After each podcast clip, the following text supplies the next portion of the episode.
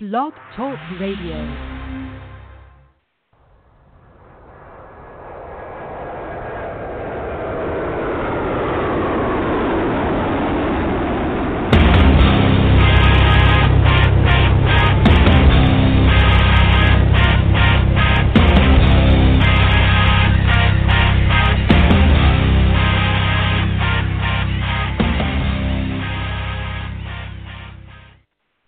Friday, everybody. Welcome to the Michael Cutler Hour. I am your host, Michael Cutler. It is Friday, and it is um, September the 14th, 2018. My goodness, how the calendar seems to be advancing ever faster.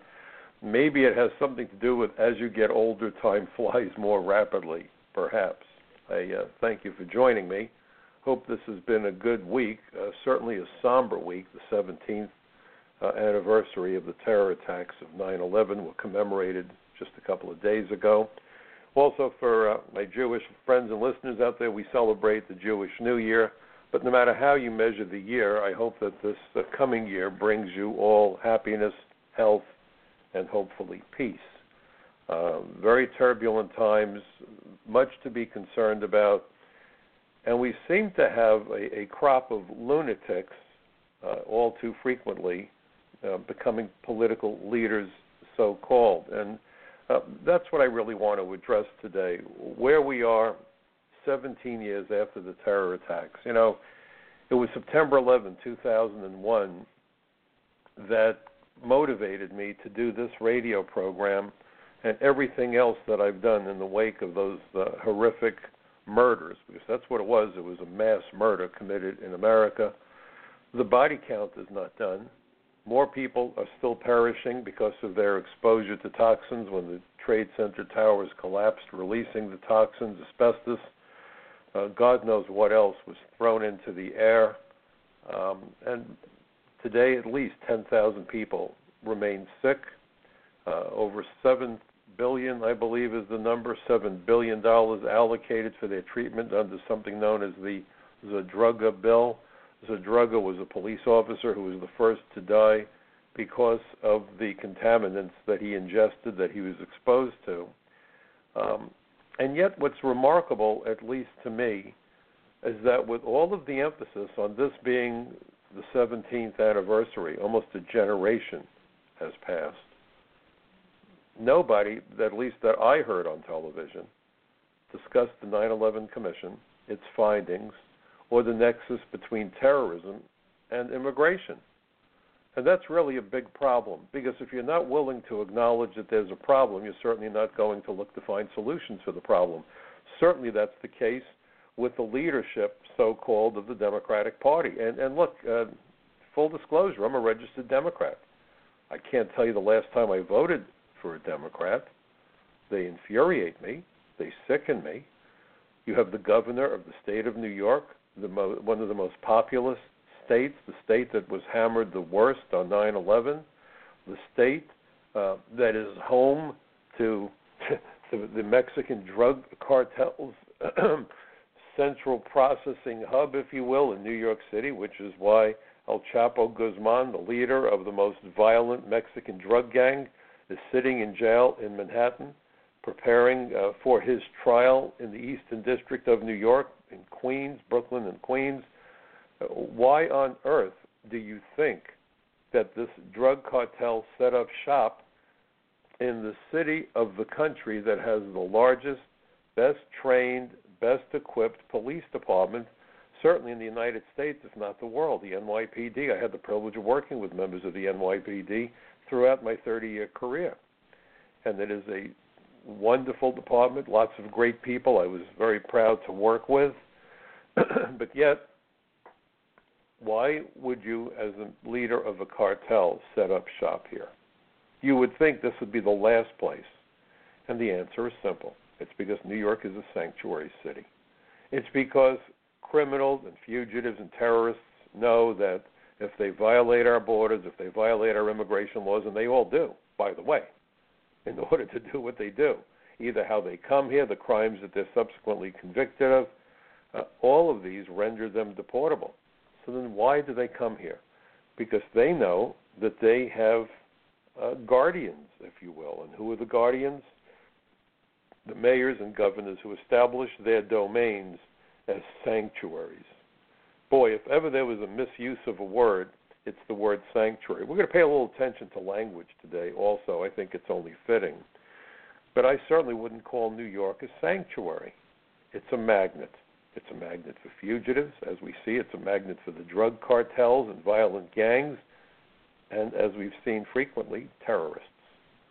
And I have no doubt that part of the reason that New York attracts that kind of uh, human detritus and if Nancy Pelosi has a cow, I want to see it. I want to see her give birth to that cow. Uh, you know, I, I will never forget her attacking President Trump, and I don't always agree with President Trump's use of language. Sometimes uh, inelegant doesn't quite go far enough. But when he called MS-13 gang members animals, I, I, I was just upset because I thought he was being unfair to animals. And Pelosi made it clear that she didn't stand with the victims of MS-13 but she stands with MS 13. That's what's so mind boggling to me that the Democratic Party has become the guardians of criminals and terrorists and unscrupulous employers. Whatever happened to the Democratic Party that looked out for American workers to make certain that they wouldn't be displaced by foreign workers, to make certain that they would be treated fairly in the workplace? I'm a labor guy. My dad was a construction worker. He was a tradesman. He'll always be my biggest hero. He and my mom, my biggest heroes. Tough work being a construction worker. A construction worker just died yesterday when a wall collapsed in Brooklyn. Construction is more dangerous than law enforcement. Those guys are, are courageous, they're hardworking, they're conscientious, uh, they're straightforward, they're straight shooters. I grew up with construction workers, and there's nothing like them blue collar America is the heart and soul of the United States. Um, and sometimes when Donald Trump goes off with his language, I, I understand why, because he sounds very much like the construction workers that I grew up around. That's just the way they are. And they're solid and they're honest and they're no nonsense kind of guys. But goodness, when he referred to these vicious killers, these thugs, these gang members, uh, as animals, and Pelosi was upset. When you have Cuomo calling ICE agents thugs, when we have children being murdered in New York by gang members, think of Junior up in the Bronx just a couple of months ago. They just arrested yet another defendant. This is a Dominican linked gang. If anything, New York should be begging ICE to send more of their agents here to confront the, the, the Trinitarios, which is that violent gang that purportedly, allegedly, uh, members of that gang participated in the murder of that 15-year-old boy because of the supposed case of mistaken identity. That young man should have had a brilliant future. He was part of the NYPD Explorer program. Uh, everybody in that community up in uh, in the in the Washington Heights, so I believe it was Washington Heights or the Bronx, thought the world of him. He was helpful to everybody and all that he wanted to do was live his life, grow up, and be a success story. So at the age of 15, he's cut to ribbons by these thugs, by these vicious. I don't even know what words to use. But I'm sure that if Nancy Pelosi heard me say it, she'd probably have a cow. I just want to be there when the cow is born. It's amazing how language has been altered to foist crimes on America by our own political leaders, so called. And and so when when I look back at 9/11, when I look back at the findings of the 9/11 Commission, I provided testimony, as you probably know, to the commission. Uh, I have arrested terrorists and investigated terrorists in my career, and that's something else nobody talks about. The second largest contingent of law enforcement officers who were assigned to the JTTF, the Joint Terrorism Task Force, are immigration agents. Because terrorists who were foreign nationals, who were aliens, by the very nature of their crimes, violate our immigration laws. Uh, by the way they enter the country, either by committing visa fraud, making false claims to refugee status, or by evading the inspections process altogether by running our borders or perhaps stowing away on ships. The point is that makes them vulnerable to immigration law enforcement, something that apparently the Democrats would rather not see happen. I was recently on a program, and I had made the point to the host of that television program that I'm a registered Democrat, and, and he got a little agitated and said, "Why in the world would you be a Democrat?" And uh, unfortunately, I had a bad internet connection. I was skyping in, and I really wanted to know how fabulous is the Republican Party. I mean, we have no choice. It seems as though the Republicans um, are the lesser of two evils almost invariably. But I'm going to make no bones about this because I've always called them the way I see them, the way my dad did, the way his buddies in the construction trades did. Yes, my parents made sure I went to college. In fact, not only was I the first member of the family, uh, my, from my parents' perspective, to go to college, I was the first to go to high school. My mother had a fourth grade education, came here legally as an immigrant at the age of 13 ahead of the Holocaust. Her mother, my grandmother, was killed in Poland because of our religion. My dad had an eighth grade education. So please understand um, that I understand this whole issue of immigration as an insider, not just as an insider because I worked for the old INS, the Immigration and Naturalization Service, but it's truly the story of my family. My father was born here, but his parents and, and his siblings came here from Russia over a hundred years ago, looking for a better life, looking for freedom. But really and truly, if, if you examine what the Republicans have done, they are not eager to see immigration law enforcement. Let's remember that Jimmy Carter started this business about Orwellian newspeak, and, and we're going to get to that momentarily. But on the heels of the Carter administration, you had the Reagan administration, which provided the biggest amnesty in the history of the United States. DACA could certainly surpass it. It would easily eclipse and that's why we must not allow DACA to go forward. But the Reagan amnesty was supposed to involve a million aliens. It wound up involving nearly 4 million illegal aliens. The Reagan administration didn't hire any more agents. And I know people say, well, the president, President Reagan said that was the biggest mistake of his career. I, I don't give him a pass. You're the president, the buck stops here, to quote Harry Truman uh, a Democrat that I did have tremendous respect for. Um, but the buck stops here, and he didn't hire more agents.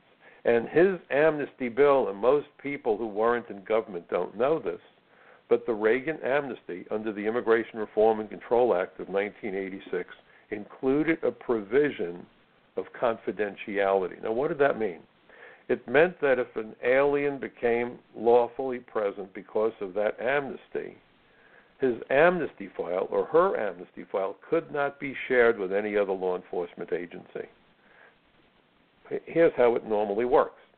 Back when I was an agent, if the FBI came to me, or, or a New York City police officer, detective working a homicide came to me, or DEA, or whomever, and they said, Mike, we need an immigration file because an alien in the United States is under investigation for a homicide, for kidnapping, for terrorism, for drug trafficking, firearms trafficking we would share the intelligence. We would say, here's the file.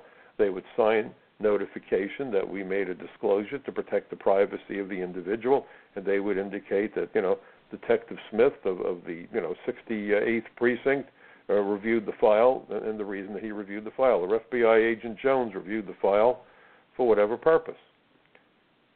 And we would easily and, and happily turn it over if we didn't, we'd be in trouble because then you're obstructing an official investigation, and they shared intelligence with us. But where the amnesty file was concerned, they put a big red flag on top of that part of the file with a warning that if you disclosed anything, and I mean anything from that amnesty file, I would have been committing a felony that carried a five year prison sentence. Why? Why? It was done to encourage aliens to come out of the shadows and lie and commit fraud. And that's something Ted Kennedy wanted. And that's why every time I hear about bipartisan immigration bills, oh my God, my heart sinks. Because every time they get together, if you want to talk about collusion, look at immigration and look at both parties, and boy, will you see collusion. Remember the eight gangsters, as I called the Gang of Eight? Both parties were in, in, in bed on this one, folks. They were as adversarial as the wrestlers I watched when I was a kid. You know, I I used to go to bed really worked up when I was eight years old. I would see Bo- you know, Buddy Rogers and Haystacks Calhoun and Antonino Rocca. Those of you old enough probably remember those names. Those of you too young, look them up. They were colorful wrestlers. They weren't killing each other. They put on a good show to pretend they were. But at the end of the day, they probably all went out and had dinner and a couple of drinks and laughed their tails off. That's what the Democrats and Republicans do. If you look at DACA, we're going to solve the DACA problem. We're going to take care of the children. The age cutoff is 37. What children? look, if this was really about children, I might have supported it.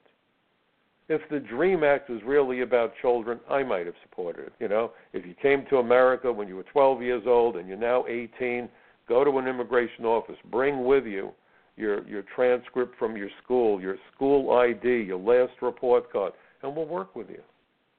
See, the DREAM Act was never about children. That was the game that was played to make it palatable. Oh, they're helping the kids. Oh, well, we always help the kids, right? We are the most giving and compassionate and generous people probably on the his- in the history of the world and on the face of the earth. When we hear about children, our hearts melt. And, and that's fine. I'm very proud of America because of that. We need to be compassionate, particularly where kids are concerned. Children are precious. They're supposed to live decent lives with, with meaningful hopes for the future, that with hard work and so forth, they can realize their dreams. I just want to make sure we take care of American children before we take care of any other children, just as I, as a parent, took care of my children before I did anything to help anybody else's kids. That's common sense. If, God forbid, there's a building fire and your children, God forbid, are in the building, who are you going to look to save first?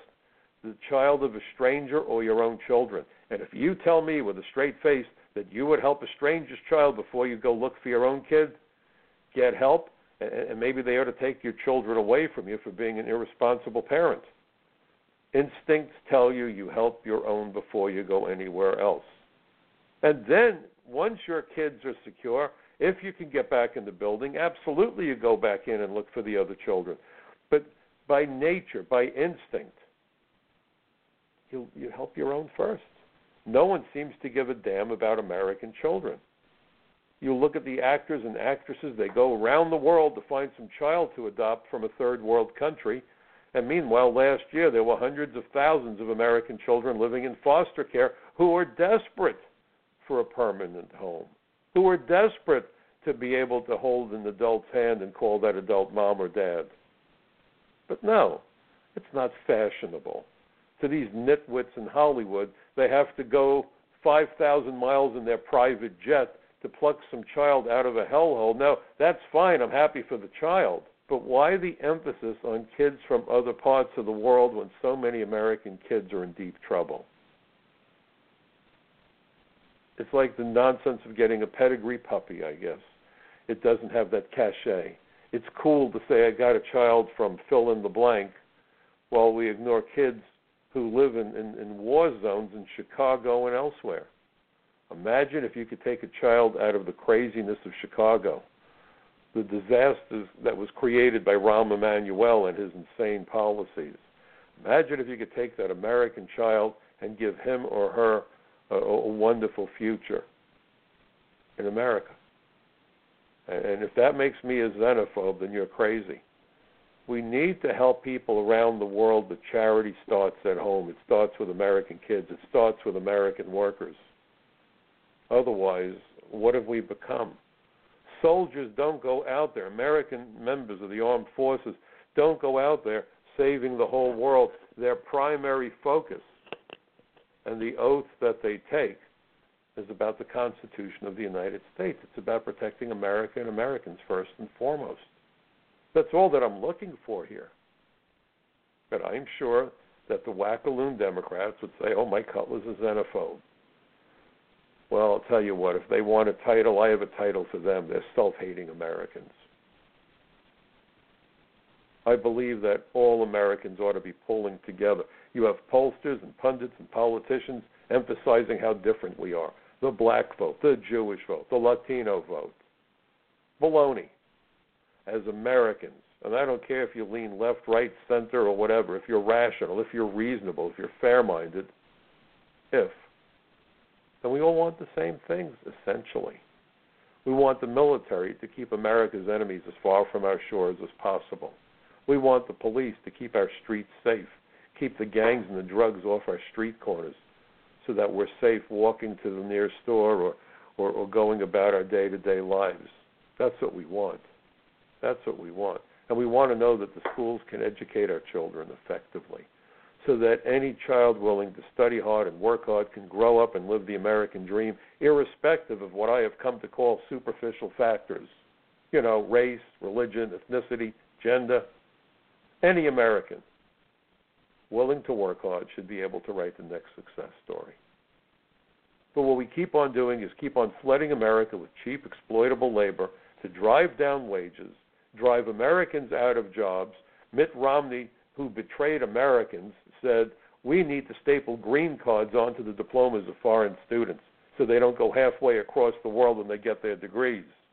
Really, Mitt? I have a better idea. Put American kids in those universities so when they get their degrees, they're likely to go no more than halfway across town, or at worst, halfway across the United States when they get their degrees. And I know that my Republican friends, my conservative friends may disagree. I have no problem with providing American kids with a free education if they can't afford one, provided that they study uh, a curriculum that we need, not remedial basket weaving, but we need doctors, then let's pay for it. And I see some medical schools are doing that, and I agree with it. We need engineers, then let's do it. We need programmers, let's do it. I remember when I was a kid, I watched a program called What's My Line, and I still love the show. You know, back then when I was a kid, um, people on television programs knew that it was a privilege to be invited into people's homes. They dressed up. They very often wore tuxedos on these game shows, and they were polite. They were very witty. They were very funny. They were very smart. They were very thought provoking, but they conducted themselves with dignity it wasn't a food fight. Some of these programs they look more like a home invasion than guests stopping by. And I remember on What's My Line where people had to guess what the careers were of the people who appeared on the program. These two very pretty uh, young girls came on, and they were wearing those fancy, you know, fluffy dresses. I, I think they they called the the stuff in them crinoline, if I'm getting that right. You know, the party dresses, and they were very petite and very feminine and it, it was kind of interesting. They were 20 years old and they were house painters. When they graduated from high school, they decided they didn't want to go on to college, and that's fine. You don't have to go to college to be successful. Trade schools are important. Again, my dad was a tradesman. And I'll tell you what, I, I will put his skills and the skills of really talented tradesmen up against bankers and lawyers and accountants any day of the week because those tradesmen are able to build something. They do they can do something in the real world, not just on a piece of paper. They build this country. They build the buildings and the roads and the rail systems. They build our cars and they build trains and planes and you name it and they do it. And for them, no job is too difficult, dirty, backbreaking, or dangerous. They go to work and they're happy to have a job and they're happy to get a paycheck and pay their bills and support their families. So these two girls decided, we really don't want to go to college. What should we do? Well, at the time, the Labor Department realized there was a shortage of people in the construction trades. And if I remember the program properly, I hate to tell you how long ago it was. This is decades ago. I was a teenager when I saw the show. They decided to become house painters. And what the Labor Department did was they paid for the training so that anybody who wanted to be a carpenter or a bricklayer or a house painter could get the training for free. And that was how we filled the jobs that America needed. We didn't say, oh, let's bring lots of people in from India, Mexico, wherever. We looked to our own children and said, let's get some of these American kids into those trades if they're not planning to go on to college. And it made sense. And it made sense when Hurricane Katrina hit, the Bush administration suspended the requirement of the I 9, the document you need to fill out when you're hired to prove that you're legally entitled to work in the United States. So he suspended it so that people from Mexico and other countries would be encouraged to go down there and rebuild New Orleans. Stroke of genius, George W. Wow. That was a golden opportunity to make lemonade out of lemons. Imagine if he had said, Look, if you've had scrapes with the law, if you're having a problem supporting yourself or your family, if you want to learn the building trades, we're going to do an apprenticeship program. We'll help you rebuild your lives if you're willing to help us rebuild New Orleans. That would have been a win win. No, of course not. Too good an opportunity to flood America with more foreign workers. That's what this has been about. Both political parties, folks. Don't for a heartbeat misunderstand this. Both parties are happy to screw over American workers. The Democratic Party realizes that they're not selling something that most Americans want, so they say, hey, you know what? We'll bring in new voters. And the Republicans have been always been happy to find strategies that lower wages. Because the Republican Party, and that's fine, you know, I understand this, tends to be the party of the business owner. The Democratic Party used to be the party of the worker. And both sides of that labor management equation have reasonable desires, concerns, and goals. And sometimes they have unreasonable on both sides. That's how the world works, if we're honest. You know, I compare labor management to the military.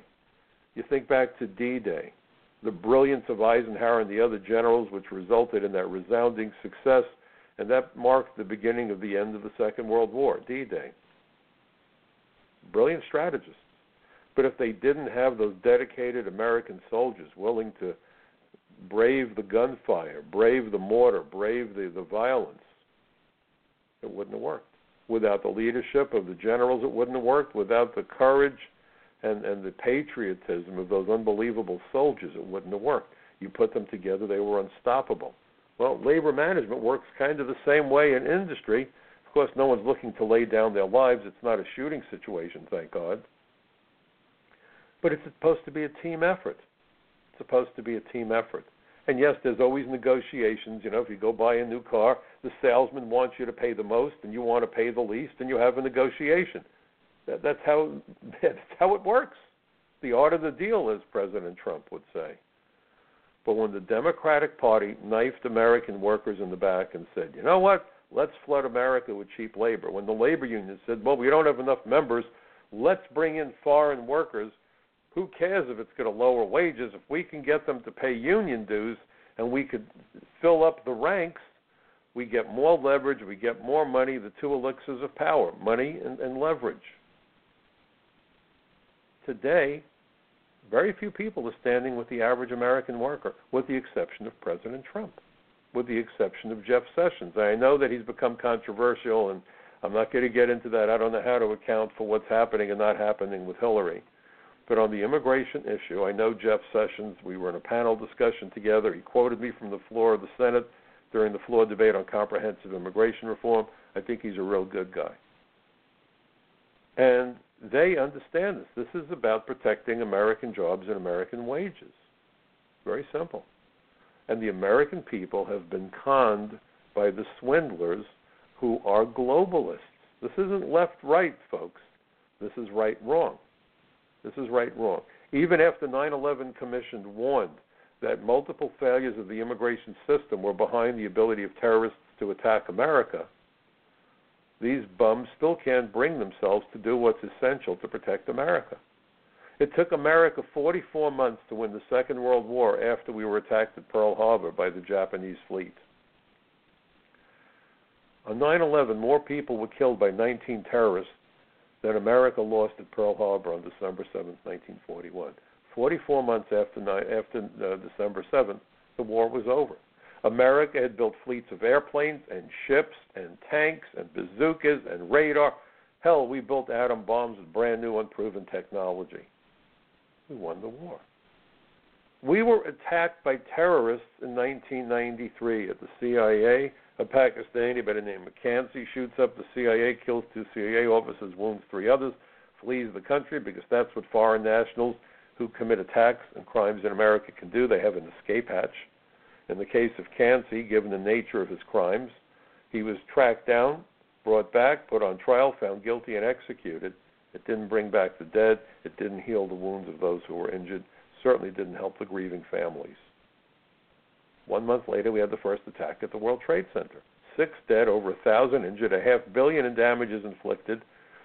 Those bums almost brought the tower down sideways, 110 stories tall, 1,400 feet plus high, almost a quarter of a mile high building. They were vertical cities. Could you imagine if they had toppled one tower into the other? Nobody would have gotten out. It probably would have ruptured the seawall. Lower Manhattan would have been flooded. And it was clear that immigration fraud and other failures of the immigration system were behind the ability of those terrorists to enter the United States and hide in plain sight, and embed themselves. And that's why on May 20th, 1997, I was called to participate in my first congressional hearing before the House Immigration Subcommittee on the issue of visa fraud and immigration benefit fraud. It was crystal clear to everybody. And the Clinton administration, not surprisingly, did nothing. In fact, they went in the opposite direction. They implemented a program known as Citizenship USA, where they ran 1.1 million applications for U.S. citizenship through the system so quickly, quicker than you know what goes through a goose, that thousands of aliens who were given citizenship got citizenship before their fingerprints came back. Some of those people that were naturalized should have been deported. By the way, the Trump administration has created an office that focuses specifically on aliens who acquire citizenship by committing fraud. Brilliant. Uh, they need to put more emphasis on fraud. That's the biggest vulnerability we have.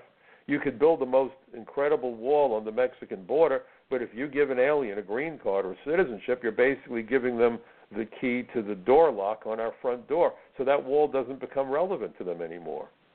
Immigration is a system. We need to look at all of the components. We're not looking at the components because immigration is not a law enforcement system.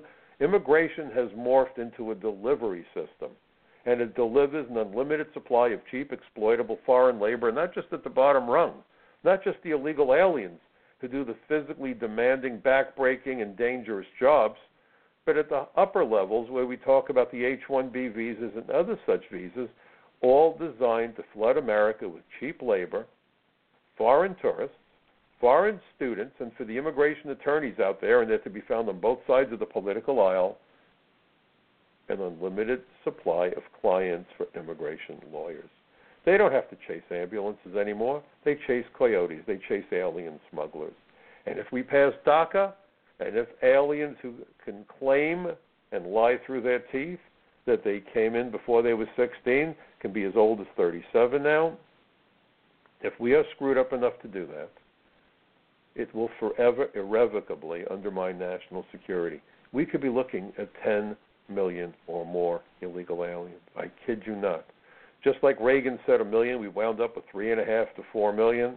This nonsense about well, we've done 700,000. I mean, if they hold it at 700,000, maybe we can talk about that. But if you open the floodgates and say aliens who did not apply for whatever reason, well, let me tell you what will happen. There will be no interviews. There will be no field investigations. Aliens who have yet to arrive in the United States will be able to come here in a year or two, claim to have come here 20 years ago, and the adjudications officers will have no way of denying those applications. So they will wind up approving them. Now, here's the thing that I want you to focus on that it's something that I wrote about in my article for um, Front Page Magazine. Please go to the Front Page Magazine website. But on September 11th, of course, Front Page Magazine, frontpagemag.com, uh, published my article, September 11 Terror Attack, 17 Years Later, the disturbing allegiance, allegiances rather, of the Democratic Party. And here's what I want you all to understand. And you probably remember in the days, weeks, months after 9 11, we kept hearing what became a mantra. In order to succeed, the terrorists only got to get it right once. For America to be safe, our officials must be right 100% of the time. So let's understand what that really means. Every single alien who enters the United States, doesn't matter how, legally, illegally, running the Canadian border, running the Mexican border, stowing away on ships, hang gliding in from Mexico or Canada or what, doesn't matter how they come, coming with tourist visas, doesn't matter, claiming political asylum, doesn't matter. Every alien who enters the United States provides a terrorist with that one opportunity of getting it right. Asymmetrical warfare means that a tiny number of saboteurs, of terrorists, can inflict disproportionately huge, debilitating, and devastating havoc on America. They can kill lots of people. On 9 11, they turned crowded airliners into de facto cruise missiles, right? So we know that, you know, every year tens of thousands of aliens enter the United States legally and illegally. How many of them need to be terrorists for us to be in deep trouble? Similarly, every alien who files an application for an immigration benefit, and what I mean by that is permission to go to school, an application for political asylum, an application for green card, an application for U.S. citizenship through naturalization. Every application, even if it's not approved, just filing for it, according to the 9 11 Commission, provides the alien with the opportunity to embed himself or herself. So think about that. We do 6 million applications per year right now with Citizenship and Immigration Services. DACA would dump unknown millions, maybe 10 million, maybe 8 million. We have no idea. We don't know how deep the water is in this murky pool. Okay? No one knows. And I'm writing an article about what that really means for America. Should be posted at front page in the coming week. Keep your eye out for front page magazine. So what it really means is every alien who enters, every application that's filed, provides terrorists with an opportunity to attack us. And yet, we do nothing about it. And when the Trump administration tries to do something about it, the courts block him, members of his own party block him, we have near riots, all because the president is trying to learn the lessons of 9 11, as noted in the 9 11 Commission report. And he gets attacked as a xenophobe, as a, as a hater, as a hater.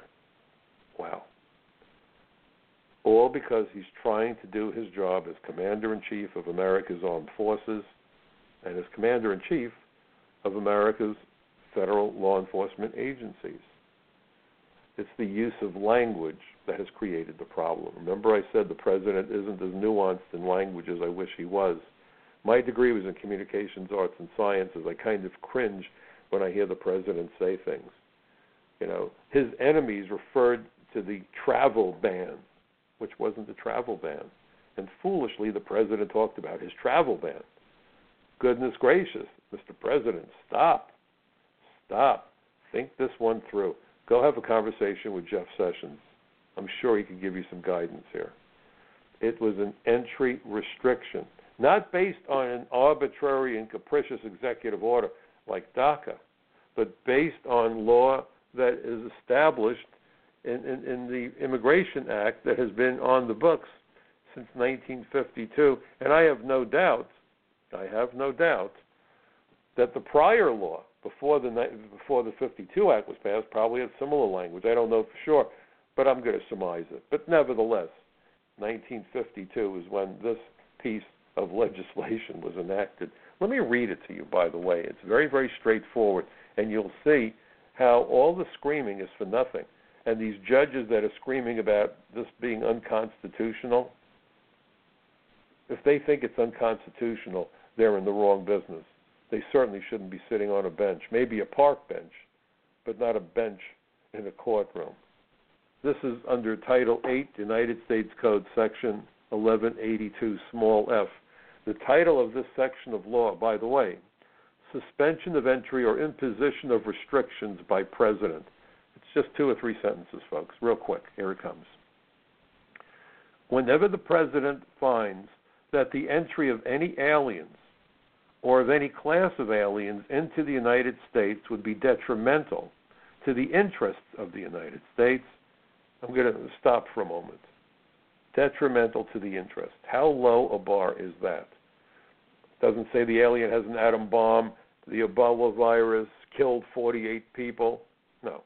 Whenever the president finds that the entry of any alien or any class of aliens into the United States would be detrimental to the interests of the United States, he, that is to say the president, folks, he may by proclamation and for such period as he shall deem necessary suspend the entry of all aliens. Did you hear what I just said? All aliens. or any class of aliens as immigrants or non immigrants. Doesn't matter if they have green cards. Or impose on the entry of aliens any restrictions that he may deem to be appropriate. In theory, President Trump could go on national TV and say, I've just issued proclamation, and unless you're an American citizen, I will not allow you to enter the United States. He has that right. It's in the law. It's designed to protect us. What's unconstitutional about what he did?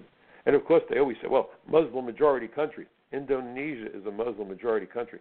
Wasn't on the list. And Indonesia has the largest population of any Muslim majority country. So if the president was out to stop the flow of Muslims into America, he's incompetent because he left out Saudi Arabia, he left out Indonesia, he left out other countries. Indonesia by itself has roughly as many people as did all the countries on the list that he did put on the list.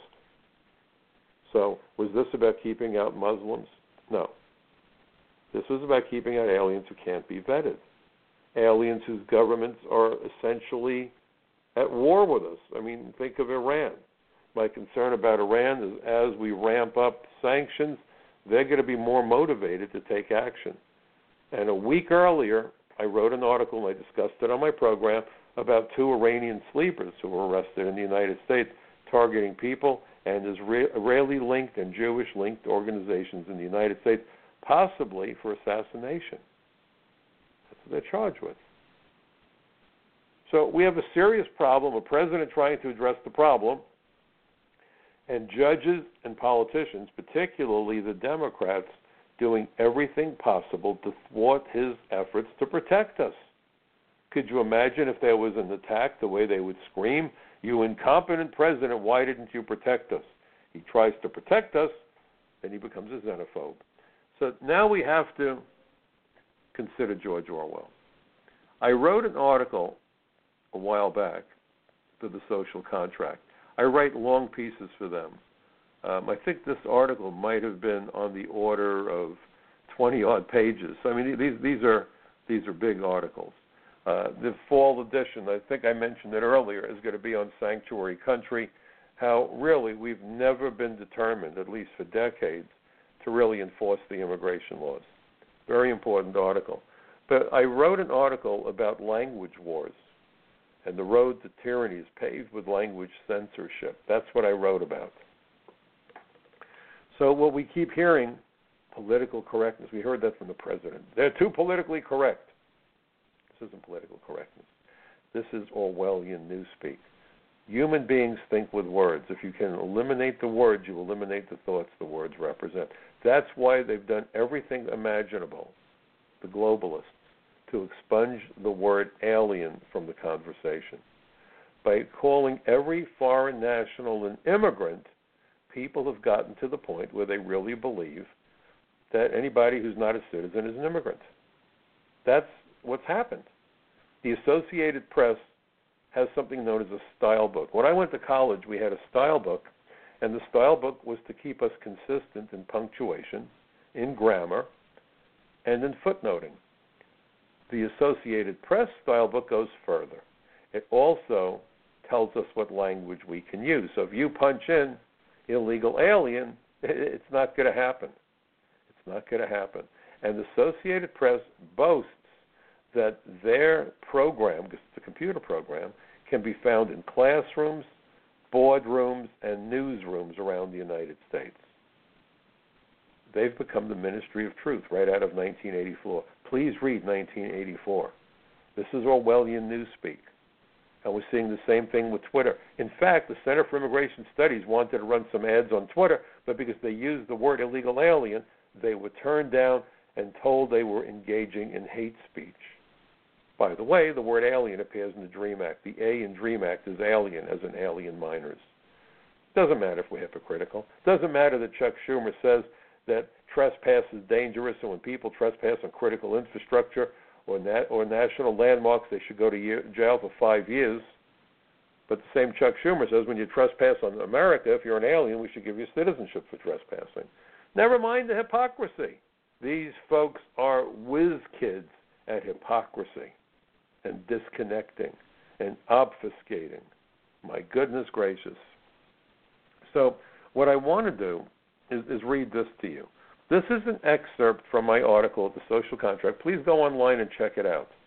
It's free. It's there to be thought provoking. That's my goal.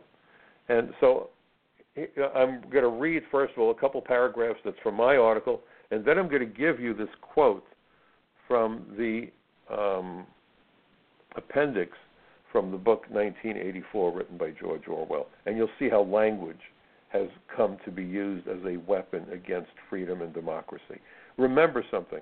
When rebels overthrow a government, the first thing they seize after they seize the airport to make sure the troops can't come in from behind them and stop them, they seize newspapers, radios, and televisions. They control the flow of information. Knowledge is power, and they want to make certain to take that power from the people. Not power to the people, from the people. So here's how it starts out. This is an excerpt from Language Wars, my article for the social contract, a couple of, about a year or two ago. Control of language, censorship, is the first step along the path to the destruction of the First Amendment and subsequently all other freedoms. Without free speech, no other freedoms are possible. Left unchecked, an attack on words may bring us to the precipice of totalitarianism political correctness, either by design or by exploitation, who, of those who saw that golden opportunity to exploit political correctness, has morphed into censorship to alter perceptions about broader issues. This is not unlike the device of Newspeak, a central component of 1984, George Orwell's 1949 novel about a dystopian state. Newspeak was the term Orwell used to describe a language that was created by the government to slowly but inexorably expunge ever more words from the vernacular of its hapless citizens. Essentially, Newspeak was censorship on steroids based on the idea that control of language would lead to control of thought. Control of language coupled with extreme surveillance of its citizens that include the installation of telescreens, television monitoring devices in citizens' homes that broadcast a constant barrage of programming from the omnipresent Big Brother created the ultimate police state. By the way, today, forget about that. Think of the way the cell phone that you carry spies on you, how the TV in your house may be eavesdropping along with the smart speakers. Are we that far from 1984 and the telescreen? But let me continue on. A detailed explanation of Newspeak is found in this paragraph from the appendix to Orwell's novel under the title The Principles of Newspeak. Now, this is from Orwell. Now, think when I, as I read this, please think about where we are today and with people telling us what constitutes hate speech as a means of shutting down conversation, folks. We're living in a perilous era. We're living in a very perilous era. Here we go. The purpose of Newspeak was not only to provide a medium of expression for the worldview and mental habits proper to the devotees of INGSOC. INGSOC, I N G S O C, it was the uh, Newspeak term for the English Socialist Party. That was the government in charge of the mythical country created in 1984. Just to explain that to you, okay? So, the, so for the worldview and mental habits proper to the devotees of INGSOC, but to make all other modes of thought impossible. It was intended that when new speak had been adopted once and for all, and Old Speak forgotten, that's what we speak now, a heretical thought, that is, a thought diverging from the principles of Ingsoc, should be literally unthinkable, at least so far as thought is dependent on words.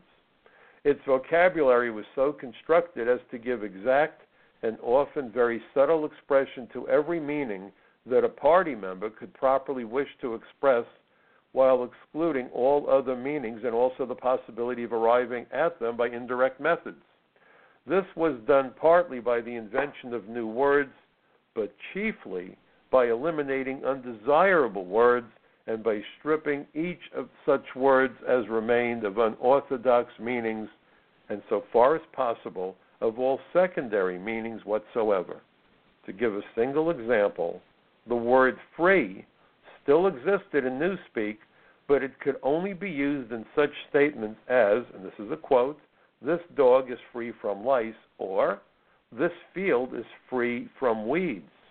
It could not be used in its old sense of politically free or intellectually free, since political and intellectual freedom no longer existed even as concepts, and was therefore of necessity nameless. Quite apart from the suppression of, the, of definitely heretical words, reduction of vocabulary was regarded as an end in itself, and no word that could be dispensed with was allowed to survive.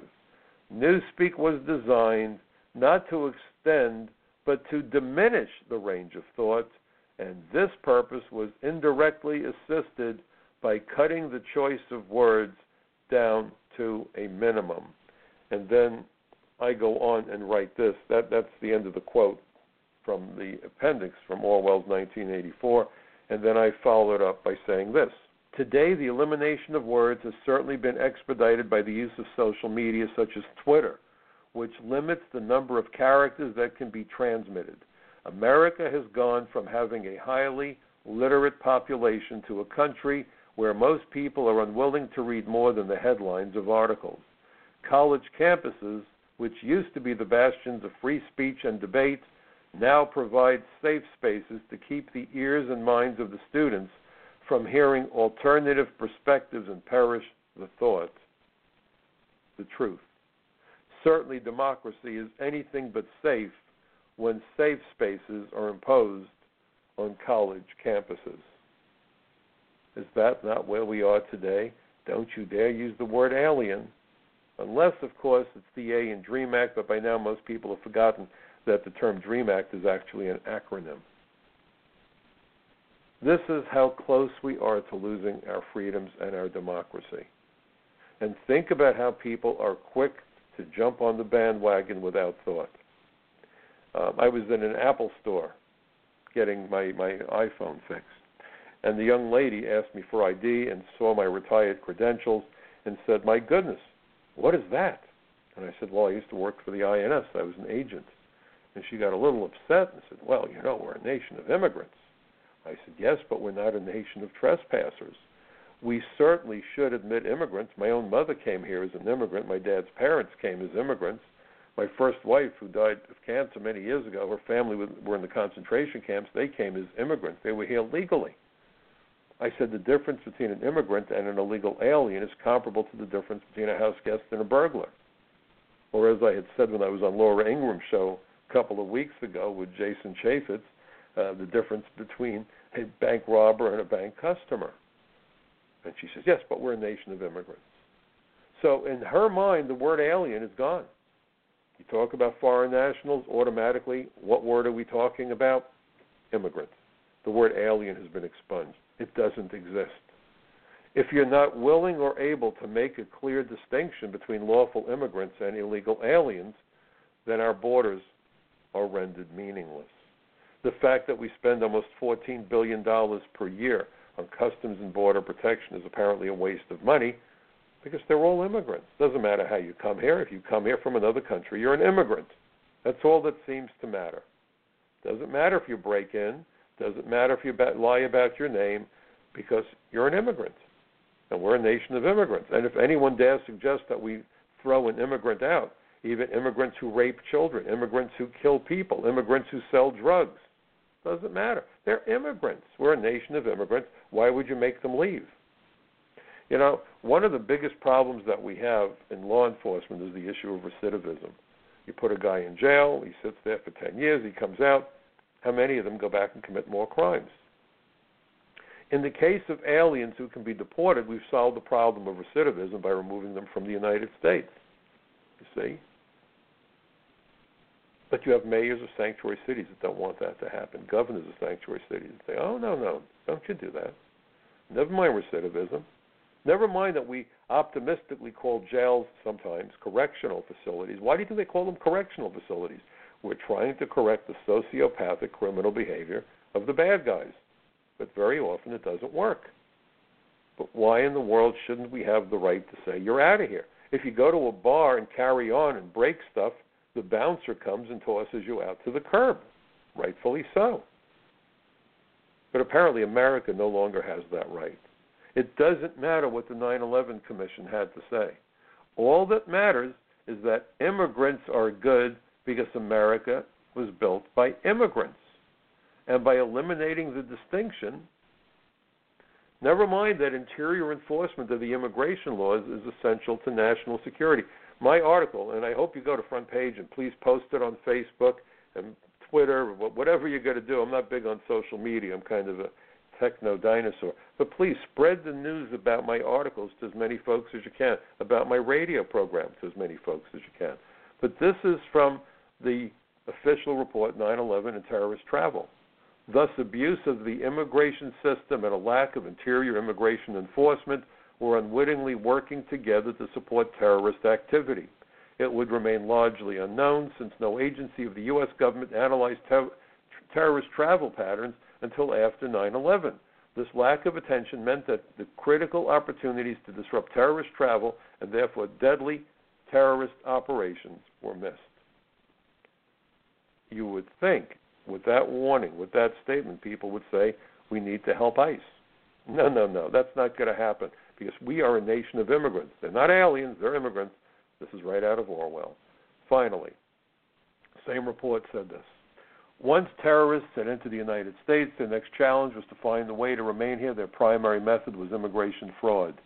For example, Yusuf and Ajaj concocted bogus political asylum stories when they arrived in the United States. Mahmoud Abouhalima, involved in both the World Trade Center and landmark plots, received temporary residence under the Seasonal Agriculture Worker Program after falsely claiming he picked beans in Florida. Mohammed Salameh, who rented the truck used in the bombing, overstayed his tourist visa and then applied for permanent residency under the Agricultural Worker Program. And the list goes on. And then what I've provided in my article are articles that I've written pe- previously. Students that have gone missing in America, Iranian agents charged with targeting U.S. locations, Somali refugees busted in Tucson involved with fraud and they're believed to be terrorists, jihadis and drug cartels at our border, and then I even wrote about the Saudi graduate of an Al Qaeda training camp who was arrested in Oklahoma in 2016, believe it or not, enrolling in flight school. He had trained with the 9 11 hijackers in the Middle East in 2000. They found his fingerprints in the same training camp. Immigration agents working with the FBI are trying to track these bums down before there's a loud kaboom and a lot of dead bodies.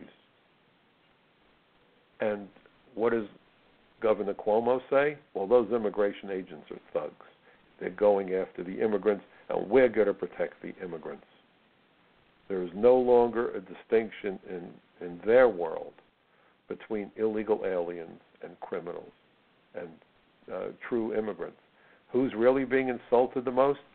The lawful immigrants who follow the law, did everything they're supposed to, thought they were getting away from the craziness and the violence of their home countries, only to find that sanctuary cities have invited those thugs here where they pose a threat to them once again. Lawful immigrants tend to be more law abiding than U.S. citizens. Illegal aliens are much, much, much more prone to committing criminal acts. But in this new world of Orwell, Ministry of Truth, nobody wants to make that clear distinction between lawful immigrants and illegal aliens. And the greatest harm is being done to the lawful immigrants and America's proud tradition of welcoming immigrants into our country. We admit a million a year, that's more than the rest of the world combined. But let's not bother with facts because, after all, um, that's not what the other side wants. They want to use language as a weapon by obfuscating the truth. We've got to get involved, folks. We truly have to take this battle up because our children, their children, and our country's future all depend on it. I always like to make the point that democracy is not a spectator sport, and what this means is please get your voices heard. Go to the town hall meetings when candidates present themselves when they seek to run for office. Make certain that the elected officials find out that we're not as dumb as they hope that we are. And please have those conversations with your friends and neighbors. Practice the First Amendment. Otherwise, God forbid, it could become a vestigial organ. I thank you for joining me. I hope you will join me again next week, same time, right here on the Michael Cutler Hour. Have a great weekend, everybody.